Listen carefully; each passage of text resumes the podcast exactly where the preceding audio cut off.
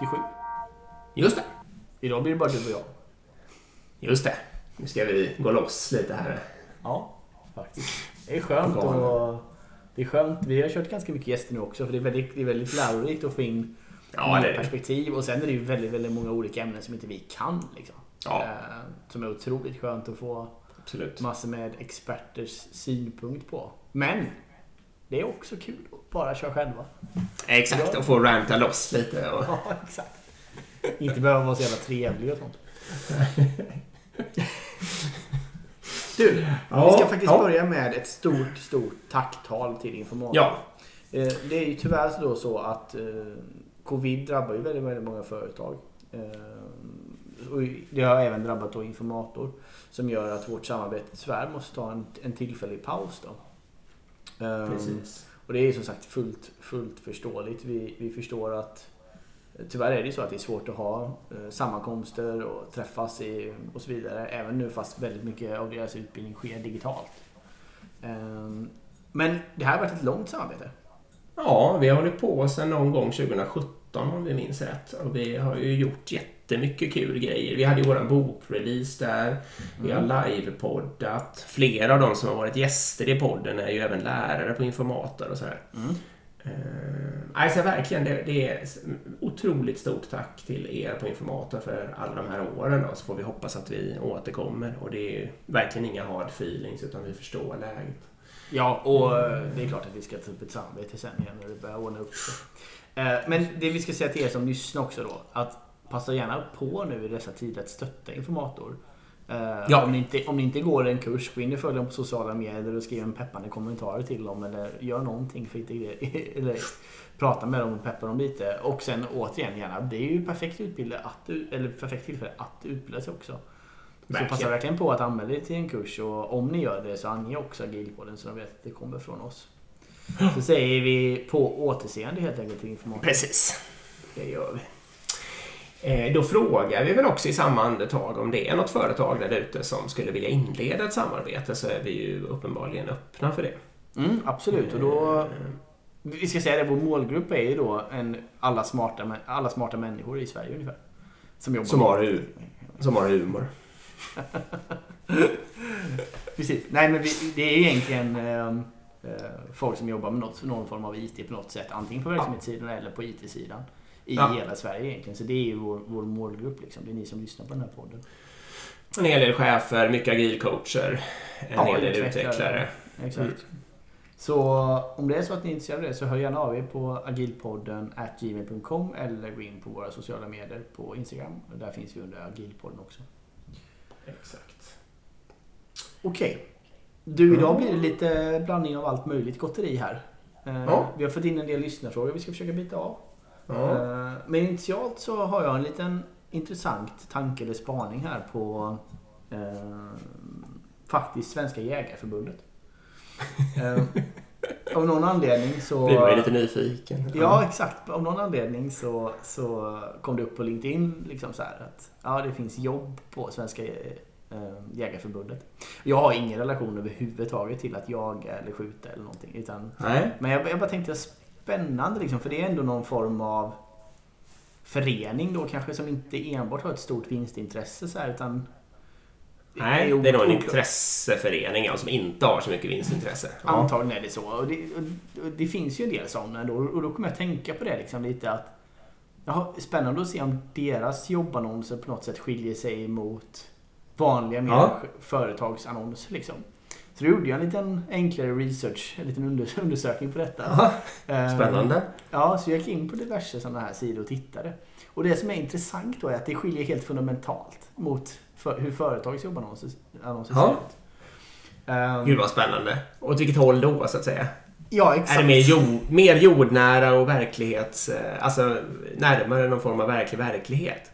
Ja, precis det är det lite. Alltså det, är- det är ju inte alls det här. För det första så är det inte alls det här liksom kravlistan. Oj. Det här, du ska ha 10 Nej. år erfarenhet, du ska ha det här, det här. Utan det som är intressant med de här eh, nu, nu generaliserar jag. jag har- Ja, min, gör det. undersökning, min undersökning är Det gör vi alltid i den här podden. Exakt. Jag ska säga det bara, min, min undersökning är inte vetenskapligt eh, bevisad. Jag har liksom inte tillräckligt stort underlag för det här. Jag drar bara lite sköna slutsatser på Ja. den fem minuters googling jag gjorde. Klart du ska. Eh, Nej men, jag kan läsa eh, den jobbannons jag såg. Ja, början här. Då var det som lärare då på, på Jägarförbundet. Och då säger de som, i rollen som lärare så är du normgivare i Svenska Jägarförbundet i enlighet med vår värdegrund. Det ställer krav på för dig att vara en förebild i ord och handling för de policy, regler och riktlinjer och beslut som gäller inom Svenska Jägarförbundet. Ja. Det är så de inleder. Så det, det jag märker, det är min själva poäng här är att det är en väldigt stor kulturkoppling. De försöker Jag tänkte också säga det, att det är kopplat till den kulturen, den organisationskulturen som de vill ha liksom, kring sitt intresse. Exakt.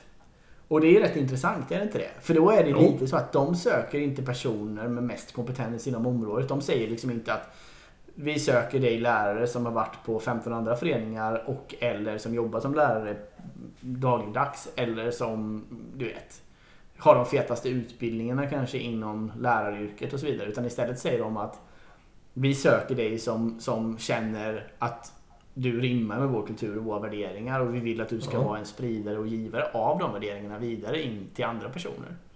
Ja. Och lite din, den underliggande halvhypotesen som jag tycker mig kunna lukta här är ju att det kanske skulle vara smart även för andra organisationer som har ett vinstintresse att bete sig likartat. Det, det, det skulle ju vara ganska intressant att se en liksom annons från H&M på att liksom inte bara du ska ha varit förvaltningsledare i 15 år Nej. och du ska ha de här grejerna och liksom så här bla bla bla och vi har lönevillkor som är bra och du kan få käka gratis lunch och träna på ett gym liksom.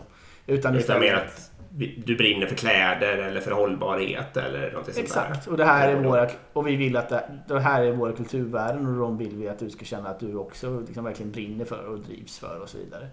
Ehm, Mm. Sen ska jag säga, just den här um, jobbannonsen var typ tre meningar till och sen var det ju slut. Sen var det ju i princip ring, ring mig som Ja. chef liksom.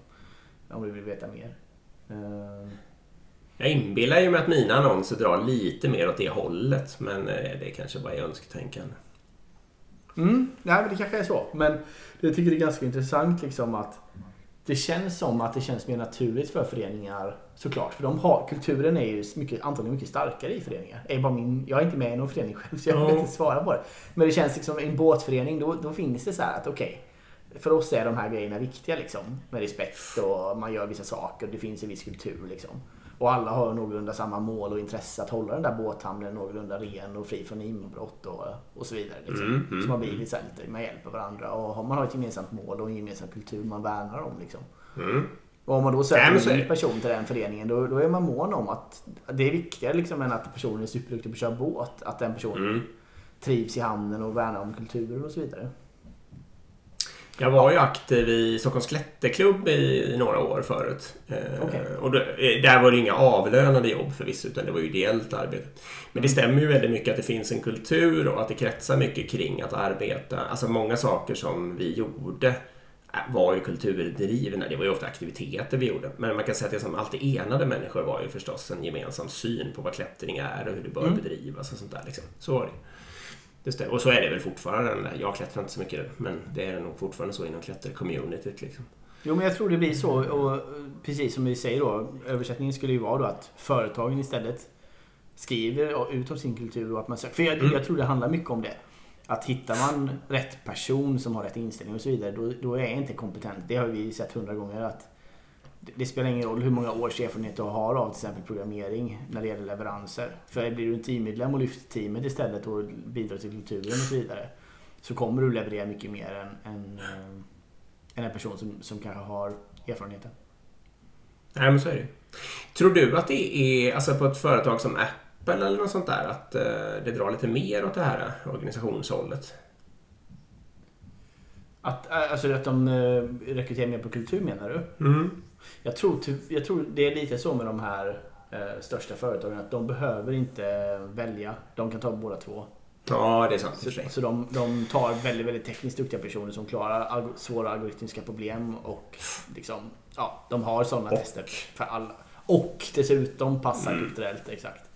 Ehm, väl så kanske. Så jag tror de, till exempel Google vet jag gör både algoritmiska tester för alla roller, liksom logiskt algoritmiskt tänkande och även Ja. kultur, kulturtester för alla roller. Eller personlighetstester mer eller mindre. Mm. Ja, det var en kul spaning. Ja, jag, jag, jag menar om man skulle sticka ut i Sverige med att rekrytera till ett någorlunda traditionellt bolag. Liksom. Eh, då skulle jag ju ge mig på att testa och göra mer en sån typ av annons och se vad det skulle driva för kandidater. Mm. En tanke du hade var mer kring... Vi la upp en bild på Instagram, eller hur? Du började där. Eh, ja, vi kan ta det därifrån. Det kanske är det som fick mig att börja. Och den bilden går ju till ungefär så här. Vem var det som drev digitaliseringen på ditt företag? Var det Mm. ett CEO eller var det två CTO?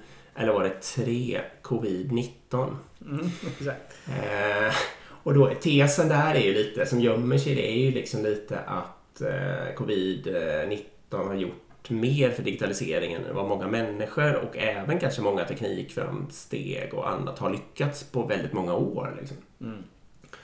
Eh, men det är kanske en lite trött spaning då. Så jag har funderat vidare lite. Ja, men, vad ska säga? Eller vi kan ta den lite snabbt. Då är det ju lite att eh, de här eh, digitala verktygen har ju fått eh, fart och, och människor har vant sig vid att använda Zoom och sånt där och på riktigt ta igång sina videos. Och, de har lyckats lösa och mobbprogrammera hemifrån trots att man inte är på samma ställe och ja, what not. Precis, jag ska säga det. Tillägg på det är ju också att även Zoom och Hangouts och de här andra verktygen för att ha digitala möten har ju utvecklats. De har ju pumpat ut features. Ja. Mm. Så, liksom, så mycket som de har releasat på det här halvåret hade de inte releasat på tre år annars. Så även de produkterna har ju utvecklats som djävulskt. Ja, till och med Microsoft, eh, det var väl, eh, vad heter han, eh, våran vän Jardenberg sa ju det att de hade lagt till, eller om de hade släppt idéer i alla fall på massa typ självklarheter som borde funnits i Teams för länge, länge sedan. Spela in Ja. till exempel och sånt där.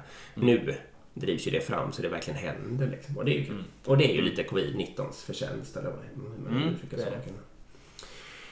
Eh, Men det jag började fundera lite mer på det är att jag... eh, Det liksom förändrar lite eh, samarbete. Det- Det förändrar till och med maktdynamik och sådana där saker. Men jag tycker också lite att det förändrar synen på människor. Och, alltså i många traditionella organisationer eh, så hade det nog hetat förut att det går inte att jobba hemma i någon större omfattning. Mm. Eh, och man kan ha det på undantag.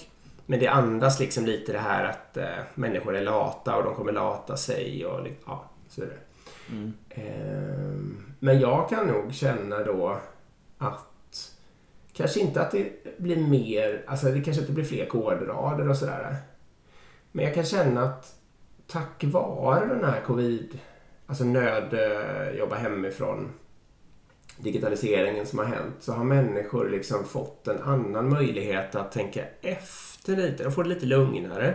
Mm. Det är lite svårare för de här, eh, nu kommer nog själva spaningen här, jag håller på, den, den växer fram samtidigt som jag tänker det. Men de här människorna som gärna hittar på mycket dumt skit. Eh, alltså mycket så här strategier och planer och ska trycka ut massa jox. De är inte så himla digitalt slängda utan de är liksom konservativa även i, sin, alltså i sina arbetsformer. Så de förmår ju inte riktigt, de kommer inte åt De folk inte ut. längre. De når inte ut, de kan inte störa lika effektivt så att säga. Så det tror jag på något vis leder till att fler intelligenta människor får mer arbetsro och på det viset kan göra smartare saker, även om de kanske inte nödvändigtvis gör mer. Liksom. Eh, alltså det blir lite fler funktioner, det blir lite gir av det hela. Liksom. Men, eh, Mm. men det kanske blir mer renodlat och mer liksom, fokuserat och smart och lugnt och sådär. Eh, Ja, ja, okej. så. Mm. Det är, det är Vad tror du? tänkt. Ja, jag tror det är lite både och. Jag har märkt också liksom att jag tror produktiviteten nödvändigtvis inte går ner. Men samtidigt tror jag att det är risk att man producerar för mycket. Alltså det är lite andra sidan myntet på det du säger. Att i och med att det är svårt att dra in ett team eller en, ledningsgrupp eller vilka det nu är, kollegor i ett rum och workshoppa en halv dag och komma fram till en riktigt smart lösning istället för att bara bygga något från början. Det blir ju mycket svårare digitalt. Ah, okej. Du ser att man chans, alltså att man jobbar mer på, det, på den, det enda man visste liksom istället för att ta Exakt. input. Okej. Mm. Lite så. Jag, jag kan se lite sådana tendenser. Ehm, att det finns risk för att just de här... Jag, för jag tycker att eh, de mesta grejerna funkar ju väldigt bra digitalt. Men just de här längre workshopsen tycker jag verkligen är helt värdelöst. Eh, alltså allt, Ja. alla möten över två timmar egentligen är helt... Blir väldigt, väldigt jobbiga, tunga. I alla fall det tycker jag. Liksom. Um, oh, och, och då, det i alla fall. Ja, det blir de. Och, uh, så det är lite andra sidan på myntet. Men å andra sidan om vi ska gå tillbaka till det du sa så, så håller jag med dig om och jag kan också tycka liksom att maktdynamiken i att kanske de personer som oftast hörs och syns mest i ett team inte nödvändigtvis hörs och syns mest digitalt. Liksom. Nej. Utan det, man kan vara lite mer men det blir kanske de som är lite mer finurliga och lite mer så under, som kanske inte syns lika mycket Ja. De har större möjlighet att nå fram digitalt. Liksom. Det kanske beror på att man som individ är tryggare med att inte vistas i en kontext med massor med människor. Eller bara att uttrycksytorna liksom möjliggör Eh, att det är lättare att nå fram via Teams eller Slack eller vad man nu använder för att kommunicera. Ja, för att min hypotes här är nog lite, nu vet jag inte, nu riskerar att jag kommer förolämpa halva världen här, men det brukar vi gilla ju. Ja, men det är nog lite så här att eh, men, alltså precis, för, vad ska man säga, progressiva eller moderna människor som är så till sin läggning, de får ofta då ett digitalt övertag. Det här är lite en personlighetsfråga också i och för sig. Men man kan säga att, men, men om vi börjar med det mera det här med modernitetsaspekten, då får de ett litet övertag i och med att de är, behärskar de moderna verktygen, de digitala verktygen bättre. Eh, och helt plötsligt så kan de höras och få större tonvikt i möten. Ja, det var ungefär det du sa också. Mm. Men sen tror jag att det är en personlighetsfråga också, för det har jag märkt. Jag tror du till exempel lider lite av det här. Du hade gärna träffat människor liksom. Mm, jag lider mycket till och med. Exakt, eller till och med mycket. Jag, jag träffar ju fortfarande en del människor, jag är ju fortfarande på kontoret en del och sådär. Och det räcker liksom verkligen för mig. Och sen har jag märkt att det här... Alltså jag är, har otroligt lätt för att bara, om jag vill fråga en liten, liten skitfråga, så bara videosamtalar jag upp precis vem som helst hela tiden. Det, kommer, det är liksom helt naturligt för mig på något sätt att göra det. Eh, Medan andra då, som jag förstår när jag pratar med dem, så de, de, känner sig, de sitter hemma och känner sig handfallna.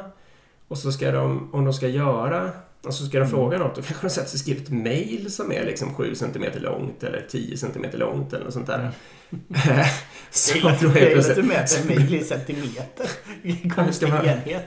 Jag brukar säga Ja, alltså- sidor. Så här sju sidor eller en sida eller en halv Ja, nej, men de är, de är ju bara en halv sida och så. Men, men, ändå, jag tycker att...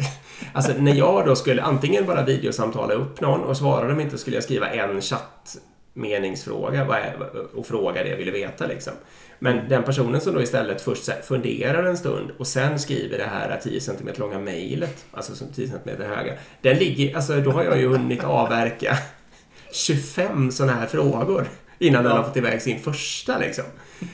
Eh, så det liksom ändrar ju lite. Jag, jag kan känna att jag går in i någon slags hypereffektivitet och att jag kan bli ganska trött. Jag måste tänka på att ta mer raster och sånt där. Det är liksom Mm. lite för lätt Mm. att Ja. göra många saker. Det är för lätt att kontakta för många. Och för lätt Mm. att skapa dokument. Och, eller för lätt ska jag säga. Det är väldigt lätt. Mm. Ehm, och att jag därför får väldigt, väldigt mycket gjort och mera måste försöka lugna mig för att ja, hinna tänka och Mm. sänka stress ja, och så vidare. Så det är kanske lite min spaning då att covid har hjälpt oss dels att få- fart på verktygen och sånt där förvisso. Mm. Och sen har det fått oss att liksom städa undan de här äh, dumma alltså, störmomenten som ofta kommer från människor som kanske inte har så bra idéer. Eh, Men sen har det också ändrat. Det kanske är nördarnas revansch lite liksom. Eller de, Lite. de, nat- de naturligt digitala människornas revansch. Eh, Att liksom få sändningstid, effektivitet, ligga steget före, kunna göra smarta saker och ja, Mm. Sen Ja, kan jag känna, sen kan Mm, jag klart. känna lite att en digital fika till och jag skjuter mig själv alltså. Ja, men jag, sånt gör inte jag i och för sig. Jag, fik, jag fikar inte digitalt. Nej, jag börjar känna lite, rätt, för det blir lite också att det ska, det blir lite hippt. Eller vad Ja, man ska säga, man vill liksom hålla igång det sociala och sånt. Men man, får Ja. också, man får, måste också inse bara att det går inte att hålla igång samma so- sociala kontext Nej. digitalt. Liksom. Och nu, jag menar, jag är själv skyldig till att ha försökt allt möjligt här med luncher och vi ska spela spel och det är fika och allting. Men nu, nu känner jag mer så här att om inte jag har någonting, ja men ge mig bara ge mig den pausen istället bara så kan jag ta en promenad för mig själv. Liksom. Mm. ja, men så har det blivit för mig. Jag jobbar effektivare och jag pausar mer själv. Liksom. Eller hur? Eh, sen tycker jag också att det ska nämnas, jag menar, sånt här, de, största sakerna som har gjorts för miljön liksom på många år är ju kanske också covid-19 och sen jag kom också att tänka på den där vulkanen som inte går att uttala på Island. Liksom att om man hade om man bad Ejafjökull. människor då, I- Ja, Ejafjökull kanske heter. Ja. Att om man liksom bad människor att sluta flyga eh, därför att det liksom skulle vara bra för miljön till exempel. Då skulle det heta att det var helt omöjligt och självklart måste vi ha alla de här mötena, konferenserna och Mm. whatnot, liksom. Men när det kommer ett askmoln för hela Europa eller en pandemi, liksom, då är det helt plötsligt alldeles fullständigt okej. möjligt. Exakt. Och då finns det ju massa andra lösningar och, och en stor del av ekonomin rasslar ju på. Eh, och jag menar, eh, alltså välfärden, eller vad man ska säga, det är klart att den kanske går ner lite, men det, går ju, det, är ju- det blir ju absolut ingen katastrof, i alla fall inte i Europa. Nej. Nej, visst. Eh, Så Ja. är det ju. det gör mig lite fascinerad på något sätt. Ja, det är, det är- fascinerande. Det är ju jag det för... Mest, nej, precis. Ja. Säg. Säg. Det är ju det mest ut, det är det absolut mest uh, uttjatade ämnet som finns. Eh, det ska vi ändå lägga brasklapp för. Men det är ju också fascinerande. Jag gjorde faktiskt en omröstning idag på jobbet där vi skulle framse, eller där jag, det är bara för att det var, bara för att jag tycker sånt är kul. Uh, då gjorde jag en omröstning, vilket är det mest använda frasen 2020. Det fanns tre att Ja. välja på då, får se vad du tycker. Kan jag säga vad svaret är också. Uh, Ja, men börja med svarsalternativen. Första, första är You're muted. Alltså du är... Jag vet inte vad det är på svenska. vad säger, hur säger man det på svenska? Du är Ja, mutad. må, mutad, många säger mu- mutad, ja exakt. Ja, är men det heter väl eh, tystad eller sånt där. Ja. Can you see my screen? Kan du se min skärm? ja. Eller kan du höra mig? Can you hear me? De Nej, då tror jag ju, då tror jag you're mute, det var Ja, exakt. Den vann. jag vet inte hur många gånger jag har hört det. Det är 150 gånger alltså. Den här våren. Nej, du är mutad. Du är mutad. Okej, och sen liksom försöka hitta den där jävla mute-knappen. Det är ju förnedringen i att sitta där i videosamtalet och leta efter den där mute-knappen. Men det är det jag menar, för det tog liksom inte så... Det är klart jag har gjort det misstaget någon gång. Men jag menar, jag har ju människor omkring mig som gör det misstaget på vartenda möte hela Fortfarande, tiden. ja. Liksom. Jag vet. Ja, men för mig är det ju mer alltså, ett- en naturlig reflex att sitta och bara tsch, tsch, tsch, liksom, Mm. muta av, muta på. eh, när jag ska säga saker liksom.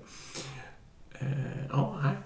Intressant. Jag skulle bara tillägga det också att jag är inte för eh, pandemi, så att säga. Jag tycker egentligen inte, men jag, jag tycker att det är väldigt... När, när vi nu har en så är jag otroligt glad över allt som den lär mig om mänskligt beteende och vad som Ja, och jag är menar... Det, möjligt och så vidare. det, är, det är inte så mycket positiv eh, uppmärkelse den här pandemin får ändå. Så det är väl okej att vi tar den, den synvinkeln på det en gång. Ja, eh, i alla fall just att mänskligheten kan lära sig väldigt mycket för sin alltså för framtida beteenden av den. Det tycker jag är verkligen på riktigt. Mm. Ja. Okej, Mm. bra. Vi släpper covid där. Eh, Mm, kan vi göra.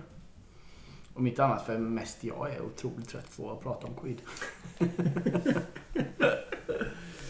Eh, jag har aldrig sett så mycket blogg. Jag är ju ganska aktiv i de agila communities och sådär. Alltså i världen försöker jag liksom läsa på mycket. Alltså, jag har aldrig sett så här. Agilcoacherna bara frossar ju i liksom. Så här kunde jag Ja. göra retrospektiv i covid. Så här Ja, jag ja, ja, ja. Alltså, ja, ja. Ja, nej, men jag vänta, vänta, vänta. Vi Ska, vi, vi, eh, om vi ska sätta någon etikett på min spaning, liksom, så då blir det ju, alltså, så, så du ska tycka att det är lite roligt att tänka på den, då ska det ju vara kanske så här, eh, de, eh, de analoga dinosauriernas tid är förbi. ja, det låter som en bättre... Eller hur? Ja. Det är lite det liksom som är tesen. Ja. Eh, Så skit i allt det där, jag menar det på plussidan. Utan spaningen är just att det censurerar eller liksom får bort de ja, analoga dinosaurierna var ganska bra Mm. uttryck. Ja, det håller jag med om. Det, är- det, det är roligt. Mm. Ska vi hoppa över på första lyssnarfråga? Ja, Det, eh, ja, vill du köra den? Kör kan jag göra. Mm. Eh, och då är det så här, det, det rör alltså deadlines då. Ett ämne som jag tror att ni har berört men som är en het potatis hos oss just nu och som jag känner förtjänar ett eget avsnitt är agila deadlines. Vi i den här organisationen har då upprepat ett mönster när de säger att de arbetar agilt. Men å andra sidan så sätter de deadlines och de är inte baserade på någon hastighet eller velocitet eller, eller MVP eller backlog då liksom utan de eh, sätts väl det som vi skulle uppfatta som eh, önsketänkande antagligen. Mm. Eh, och när de närmar sig då så blir de bemötta som hårda deadlines och det blir det här nu ska vi utkräva ansvar och liksom nu ska det hända grejer här. Mm. Eh, och då börjar man ju tycka att folk ska jobba övertid. Eh, och för den delen lyfta ut funktionalitet som inte hinns med. Då. Eh, och då frågar den här personen efter våran syn liksom, på hur man mer framgångsrikt ska kunna jobba med deadlines och få ut de positiva effekterna av det. Mm. Eh, men ha en sån här då kanske lite mer konservativ ledningskrav på, på så kallade deadlines kvar. Så mm. är frågan. Eh, ja, vill du börja? Ja, man kanske inte tror det, men jag älskar deadlines alltså. Det är typ det ja, jag med. Jag använder ja. det hela tiden. Uh, jag tycker ju att det är ett väldigt, väldigt bra sätt för att framkräva prioritet. Liksom. Ja. Uh, och sen är det ju väldigt, väldigt stort. Man får, man får tycka, nu är jag lite, nu är jag fördomsfull och det finns risk att man, att man det är klart ska vara det. inte kommer tycka hålla med mig. Men utvecklare brukar ju overengineera saker för de vill det. Det mm. ligger i deras natur. Mm. Liksom. Eh, det är kul att lösa det här tekniskt. Men tänk på alla de här små fallen och alla de här testfallen. Ja. Och sen helt plötsligt så sitter man på en alldeles komplex lösning utan att man har ja, men de, den. Liksom. De beter sig som jag gör när jag tvättar bilen. Liksom. Den blir onödigt ren. Ja, precis. Mm. Och det, det, då gäller, därför tycker jag om det här mindsetet. Men det är klart, jag ska säga det också. Det kräver ju rätt kultur. Liksom. Och det kräver mm. ju att man vet att man har trust och vet vem man är. För Mm. Om jag kommer och säger liksom att nej, nu ska vi lansera den här produkten om två veckor.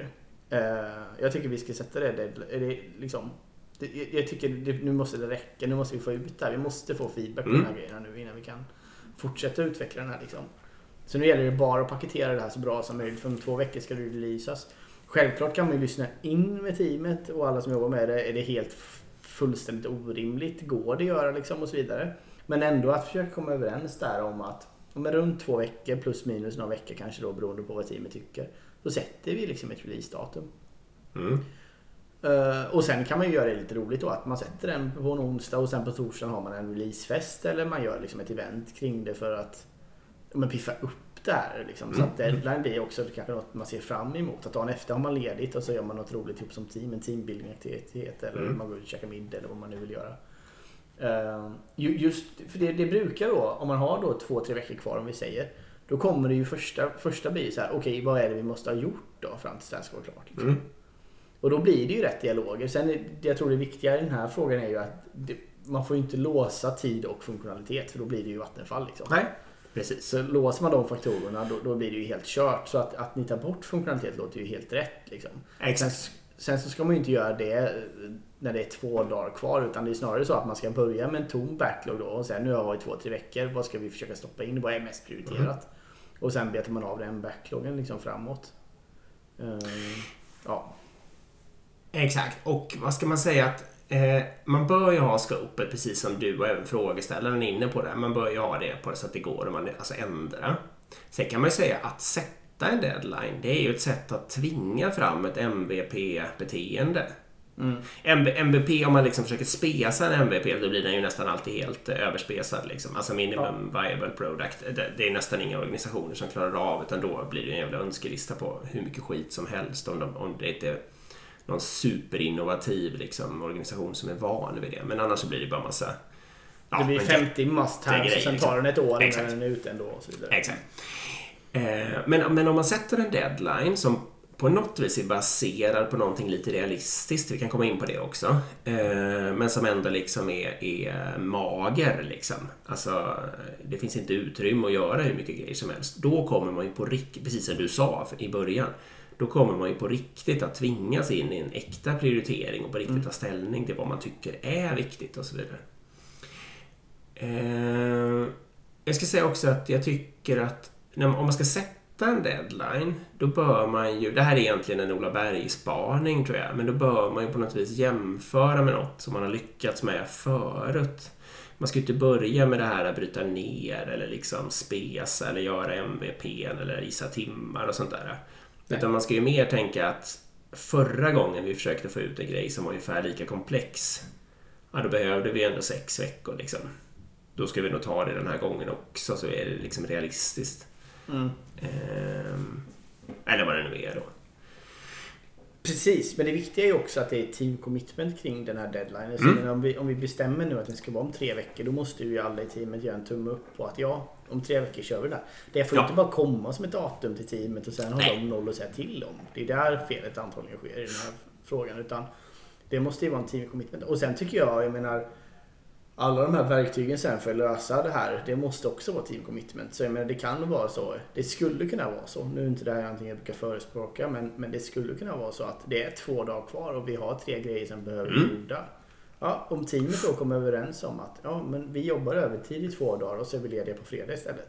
Mm. Och de som kan committa till det och de som inte kan är det helt okej så får de jobba på fredag Mm. istället. Så kan det övertid absolut vara en lösning för att chippa in någonting för att få ut någonting. Liksom. Men det ska återigen vara ett team commitment och en teamidé. Det gäller ju liksom att teamet får välja bland de här verktygen för hur ska vi lösa att, att klara den här releasen. Verkligen. Ehm, Sen måste man då, det man kan göra som beställare eller chef eller vad man nu är som bestämmer, liksom så. Det är ju mer då att, som du säger, att sätta att ja, men det är inte okej att sätta en deadline som är åtta månader från det här för då Nej. bygger vi inte någonting som är tillräckligt litet. Jag vill ha någonting om, om en månad annars Ja. gör vi fel. Annars produktutvecklar vi det här från fel håll. Liksom. Ehm, Ja, jag tyckte ditt startargument där eh, var bra. Eh, Alltså det är ju för, om man har någon form av agil acceptans är det ju ett dräpande argument. Och det, du sa ungefär att vi, vi behöver få återkoppling på det här arbetet. Exakt. Det är ju ett riktigt bra argument och det borde ni anteckna nu allihopa. Eh, det är ju ett riktigt bra argument för att ha deadlines liksom. Mm. Eh, För låter vi det bara glida iväg så vi inte liksom hämtar in återkopplingen då har vi egentligen ingen aning om vi håller på att göra rätt sak så att säga. Eller om vi gör det på rätt sätt. Då bygger vi risk istället, eller hur? Ja, bygger vi jättemycket risk i det. Sen tycker jag då, nu har vi pratat om mjukvaruutveckling, jag tycker deadlines funkar på allt. Jag tycker det är skitbra när det kommer till tekniska beslut. Att om två dagar Alltså- så ska vi ha ett tekniskt beslut om det här. Ja. Jag får bara säga att det gäller ju inte om man tvättar bilen till exempel. Då ska man ju få ha hur lång tid som helst på sig så man kan stå och polera och polera i all evighet. Men Absolut. annars ska jag hålla med dig. Såklart. Jag håller helt klart håller helt klart med. Bra. Eh, inte när det gäller någon form av, ingen, inte någon form av bilaktivitet överhuvudtaget. Så det finns någon form av deadline. Nej, kanske inte. Eh, kanske inte. Men... ehm, Nej, men absolut. precis, det Tekniska gäller- beslut, Eller, utredningar. eller o- organisatoriska beslut. Vi funderar på att en, en, göra en ny organisation. Bra, om en Mm. vecka så gör vi ett förslag. Och sen vi skickar ut organisationen och bollar som ett Ja. liksom, öppet förslag. Alltså hela tiden. Jag, jag- gillar att ha deadlines på allt sånt där. Även på, självklart, utvecklingsplaner, förbättringsaktiviteter. Allting liksom, tycker jag ändå är ganska rimligt att säga att ja, men min förväntade tidshorisont på detta är det här kvartalet. Därav är deadlinen den sista mars i Q1. Ja. Liksom. Ja, sen kan man ju alltid, jag menar, ta det fler, om man, man tycker att man fick, alltså att efter deadline så kände vi att absolut, det här, är- vi kom inte så långt som vi trodde, men det är ju helt klart rätt riktning. Då är det ju bara att tilldela mer tid och resurser, liksom, eller vad det nu är för någonting. Men hellre att man i alla fall hade en deadline, jobbade fram den och var tvungen att bekänna färg och visa vad man hade. Mm. Även om det inte var så bra som man tänkte sig. Liksom. Nej, precis. Tycker jag. Men, men återigen, det här, det, här, det här kräver ju då egentligen att kulturen finns. Liksom. För sitter Ja. man i en kultur, du vet, mer klassiskt traditionell där du har kanske chefer eller beställare som bara ja, det här ska ut till kund om två veckor och det ska innehålla allt det här och det får ingenting ska, du vet. Då blir det ju, då blir ju deadlines många gånger en mardröm för utvecklare istället. Det blir Ja. bara en jobbig, du vet, en sån här det här kommer jag aldrig kunna nå liksom. En magsårsgrej. Liksom. Ja men typ gå ut och springmilen under 40 minuter Mm. och så är man helt Mm. otränad. Det, bara, det, blir, det går ju inte att ta tag i det i, den uppmaningen. Det blir helt så här, ja, men hur ska jag ens kunna börja liksom? Du, du har två veckor på dig, springa under 40 minuter. Det är liksom så här, det, det kommer inte gå. Nej. Och då blir det ju Nej, bara motiverande och skitjobbigt och allting. Så i det fallet så ska man ju bara strunta i deadlines och försöka jobba med kulturen och sånt istället innan man går in Mm. i det. Då är det ju rätt att ta fighten med verksamheten eller med chefer och säga att nej, vi kommer inte committa till sådana deadlines för de har ingen bäring i något. Utan det är bara någonting ni har hittat på och det skapar bara, bara massor med stress i vår organisation. Och den stressen vill Mm. inte vi förmedla så därför säger vi stopp. Liksom. Det är också en, Mm. absolut en, en, en bra väg fram. Precis, för att få liksom, för dialogen på rätt saker och så vidare. Då hoppar vi över till nästa lyssnarfråga som jag tar då. Vi pratade om performance management, jag vet inte i vilket avsnitt, men det var nog ganska nyligen. Eh, Det är egentligen en term vi inte tar i... i Nej, jag kände också. som Skönt att du läste den här frågan Ja. så jag slapp smutsa ner min tunga. Vi använder helst inte den termen, men, men eh, nu är det så. Mm, coolt. performance management då på teamnivå. Vi, exakt, vi pratade om egentligen att om man ska ha såna här tråkiga processer så ska man försöka lägga dem på teamnivå, inte på individnivå. Men då kommer en väldigt Mm. smart följdfråga här. Eh, som personen håller med om att det låter smart. Men hur tänker man när det gäller low performance och hur kopplar man det till individuell lönesättning då? Mm. Jag har tänkt lite på den här. Eh, faktiskt. Det är en bra fråga och det är en svår Mm. fråga.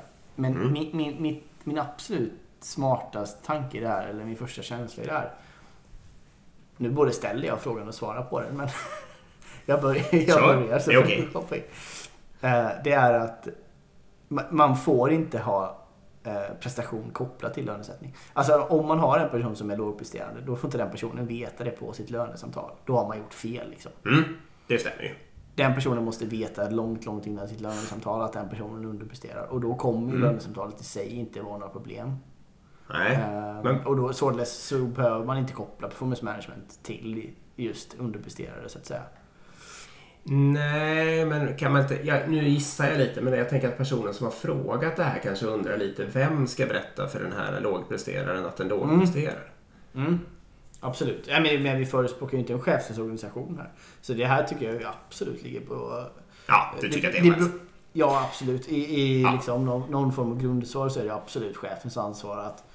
Jag menar, chefen har mest troligen one-on-ones med sina medarbetare och borde plocka upp ganska fort att det är något som inte funkar med den här personen då som inte levererar eller som skapar dålig kultur eller vad det nu är. Liksom.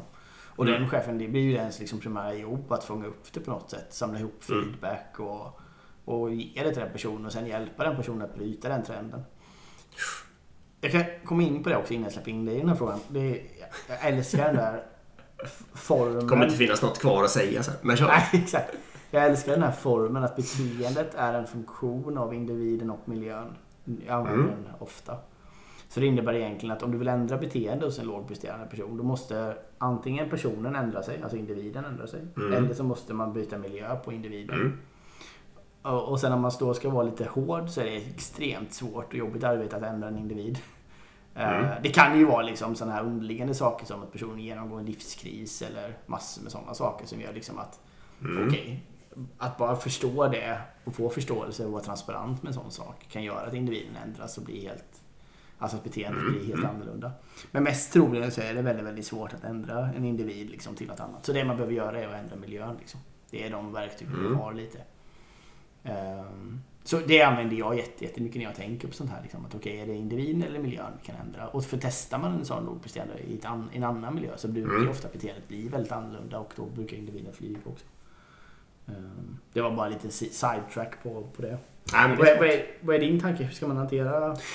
Nej, men jag Jag tänker precis lika. Om man, nu jobbar ju jag i en lite så traditionell organisation där det ändå finns en linje och en chefstruktur. Eh, och då blir det precis som du säger tycker jag. Då får man ju låta chefen hantera den, de frågorna.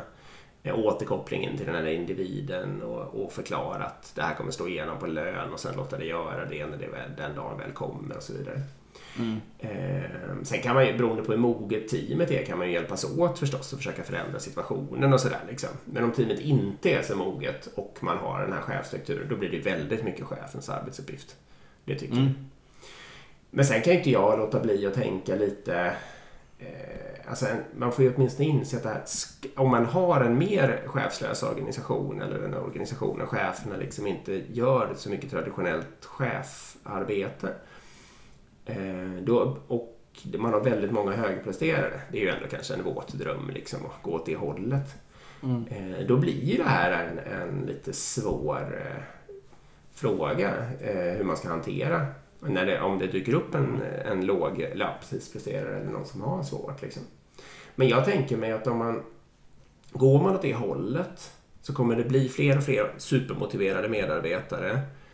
Eh, och det liksom kommer bli mognadsgraden hos teamen kommer vara ganska hög. Och det kommer liksom finnas massa sådana möjligheter. Det kommer vara massa människor som vill ta tag och hjälpa eller liksom eh, hantera det här. Och det kommer också vara färre sådana här case. Så att man kanske, om man har någon chef eller liksom någon ägare eller någonting kvar för den här organisationen så får det väl den ta tag. Om det är något riktigt svårt sånt case så blir det i alla fall den som får ta det. Liksom. Mm. Eh, men att hela miljön runt omkring kommer vara så pass solid så att det kommer vara lätt. Det är nog Mm. min, det är min gissning. Precis. Jag håller med. Men jag, det är en svår fråga. Hela den här performance management är en svår fråga.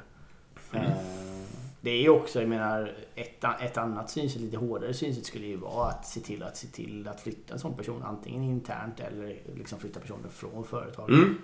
Men vem ser till det? Ja, det får ju också vara en chef. Mest troligen. Alltså de flesta organisationer, eller 99,9% av alla organisationer har ju fortfarande någon form av chefsstruktur. Ehm, men ehm, eh, men visst, då kommer ju andra element in som kulturfrågan. Okej, här kan man bli sparkad typ som happ och var det Mm. underbyggt och Mm. har man gett en person tillräckligt många chanser och har man bytt miljö tillräckligt många gånger och så vidare och så vidare. Eh, Så det, det är en svår fråga, absolut. Vår hypotes där är väl att det är, om man vill ska sparka eller flytta någon som du säger då, att det är jätte, jätteviktigt att, att eh, när det beslutet fattas att de personerna som liksom fattar det också kan förklara för alla människor runt omkring eh, på ett trovärdigt sätt varför det behövde bli så. Liksom. Mm. Det som är livsfarligt för psychological safety det är om någon bara försvinner från ena dagen till den andra och ingen riktigt förstår varför eller inte vet liksom, vad som ligger till grund. Visst. Precis, jag, tror, jag går tillbaka till det jag sa lite första. Jag, tror ändå att det är väldigt viktigt att frikoppla prestation och löneprocess. Alltså Mm. om man har en underpresterare och så vidare så kan man ju liksom...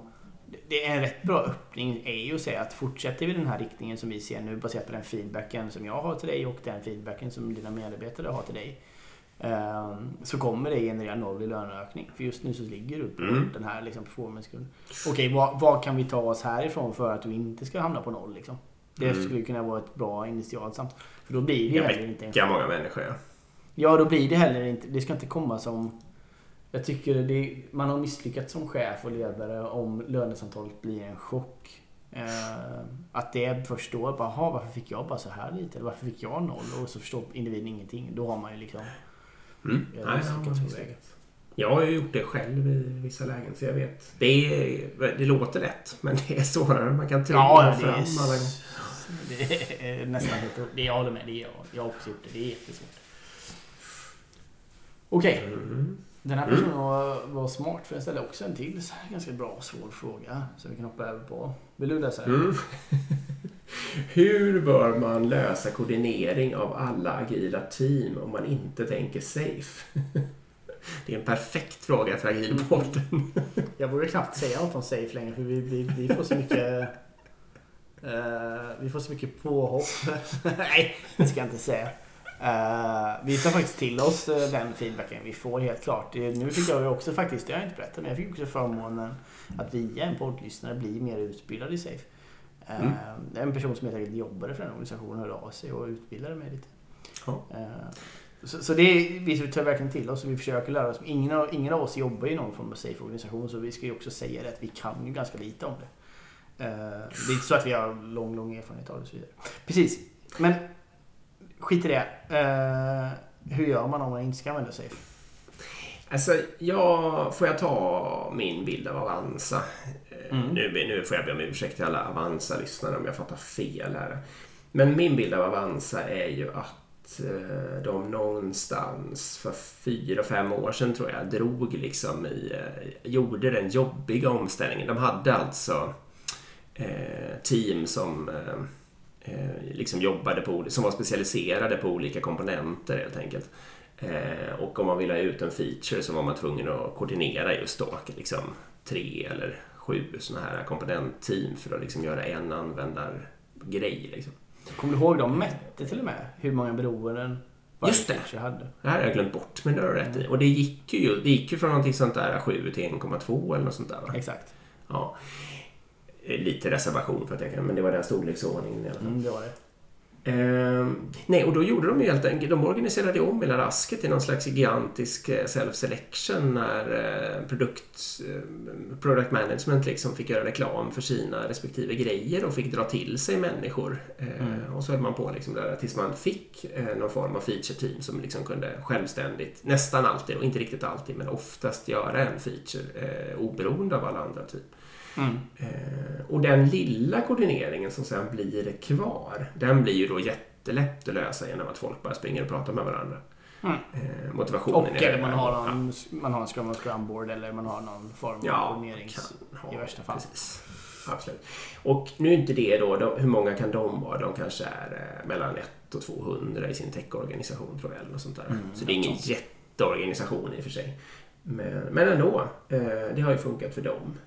Mm. Ehm, Så jag är väl lite inne på att det kanske är att det är den vägen som man bör gå. Bör, man bör skapa så pass mycket autonomi för teamen att koordineringen blir så liten att den bara löser sig av sig själv. Liksom. Mm. Eh, bland smarta, motiverade människor. Det är ju en, en smart idé. Så jag menar, Safe grundar sig ju den också, det här med att skapa värdeströmmar. Det är lite samma liksom, Jo. tankesätt. Sådär att, Det är det ju. Men den bjuder ju in till att inte organisera om. Eller eh, nu vet jag inte hur jag ska uttrycka det här, men om jag uttrycker mig så här att eh, i väldigt många implementationer av Safe så har det ju eh, har man istället för att eh, skapa autonomi och organisera om teamen så har man lagt på Safe som koordineringslager. Jag säger inte att Safe förespråkar det, men det blir i alla fall i praktiken Ja, så. Därför att det känns enklare liksom. ja. Eh, Nej, jag håller med. Och då blir det ju att du bara... Du, du har redan massor med tung koordinering i din organisation idag med projektledning, projektstyrning och så vidare. Och nu adderar du ytterligare ett lager av koordination. Det är ju vår största kritik mot Safe. Eh, att det, det är verkligen... Det, det, jag håller med dig om att det är nödvändigtvis inte Safes syfte, men det är Nej. ofta utfallet.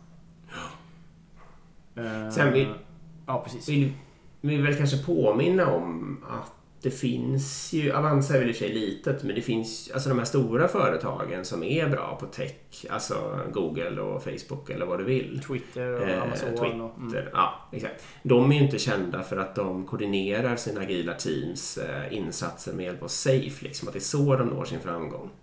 Utan, Nej, utan det är, inte så att de, det är inte så att de har några stora koordineringsramverk de använder Nej. här liksom. Och utan att vara en expert på de där företagen så föreställer jag mig just att det är någon sån kanske mer Avanza-lik eh, lösning med hög grad av autonomi långt ut i organisationen liksom, som är svaret. Absolut, jag menar sen kommer OKR in här också. Eh, Mm. Det gjorde jag också. Gud vad jag håller på, känner jag nu när jag pratar. Eh, det är faktiskt en lyssnare som hör av sig som skriver en bok om OKR. Mhm. Som jag pratade en timme med kul. häromdagen. Ja, otroligt spännande. Det gav, det gav jättemycket. eh, För, för det blir från massor med olika företag och, och liksom tankar kring OKR Mm. generellt. Men det kan ju också vara ett verktyg för att faktiskt aligna organisationen i Mm. målsättning. eh, Utan att använda Safe liksom. Eh, Ja, men OKR är ett fantastiskt sätt att skapa riktning utan att liksom döda Lägga på kreativiteten. Mm. Exakt.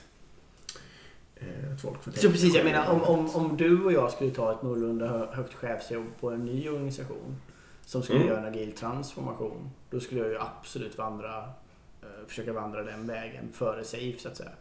Jag skulle Mm. ju försöka skapa någorlunda autonoma team, försöka få dem mer värdeströmsorganiserade. För det som hände på Avanza också var att de skapade helt enkelt ett team som heter Fondteamet. Liksom. Mm. Som har- Team Fonder. ansvarar- Ja, exakt. Det var det vi träffade också. Det finns ett Mm. podcastavsnitt med dem. Mm. Där vi träffar hela teamet faktiskt. Ehm, Mm. Men ehm, exakt, och då blir det ju också att de får ett naturligt intresse att optimera för att få att det ska vara kul att köpa fonder på Avanza. Mm. Att det, det ska funka bra liksom. Från ax till limpa. Ehm, och sen så blir det ju så för, för alla team. Liksom, checka ut och sätta in pengar i teamet och så vidare. och så vidare. Mm. Så, så, det är ju den metoden jag skulle använda om jag då tog ett sånt lite högre chefsjobb på någon sån typ av organisation där man skulle göra en agil transformation. Liksom. Mm. Eh, Då skulle jag försöka, okej hur kan vi försöka organisera om? Hur kan vi försöka få folk motiverade till de här grejerna? Och sen titta på, okej, med de få koordineringssakerna vi har kvar, liksom, hur löser vi dem då? Och det kan man Mm. lösa då via olika smarta sätt. Man kan ju lösa det via sin produktorganisation eller via sin techorganisation eller via att man har några smarta människor som ansvarar för att Mm. lösa de här beroenden eller följa upp de här beroendena på olika sätt och sådär. Alltså till och med jag kan ju acceptera att man kastar in en projektledare i något enstaka case om man, har, om man råkar få någon sån här grej på sig som skär tvärs genom ens organisation trots att man har försökt göra den smart. Liksom.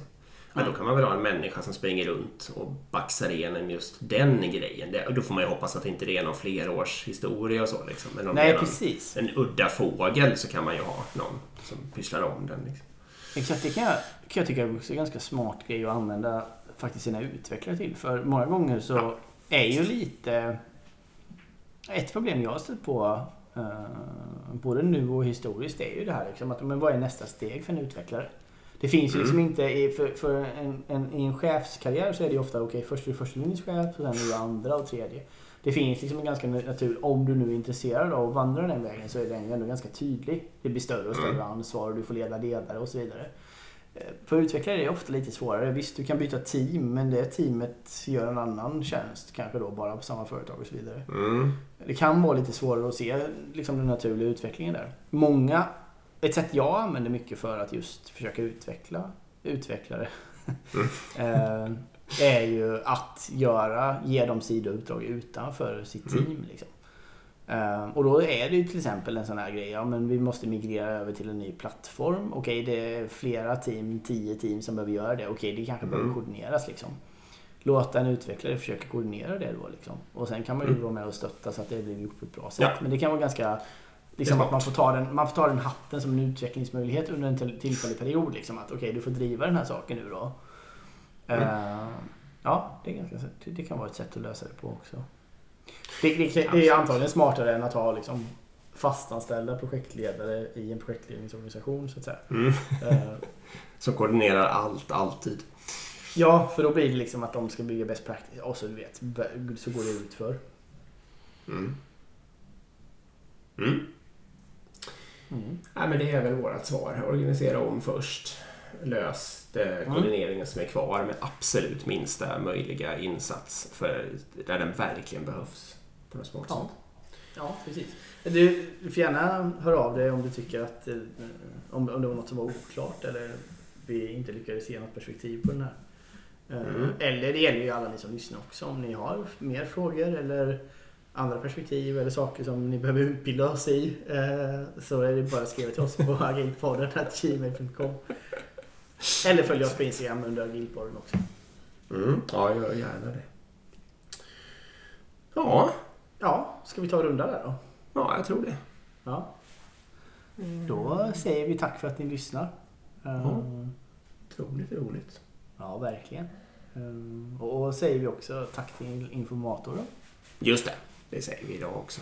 Ja, det gör vi absolut. Det, Det kommer, det sjuka är att vi kommer fortsätta säga Vi har sagt det i tre års tid. Så det kommer liksom bara fortsätta rulla oberoende om vi, om vi, om vi får pengar av dem eller inte. Ja, precis. Bra drag av dem. Ja, verkligen. Ja, men då säger vi så helt enkelt. Det gör vi. Tack, tack. Tack. Hej, hej. Hej.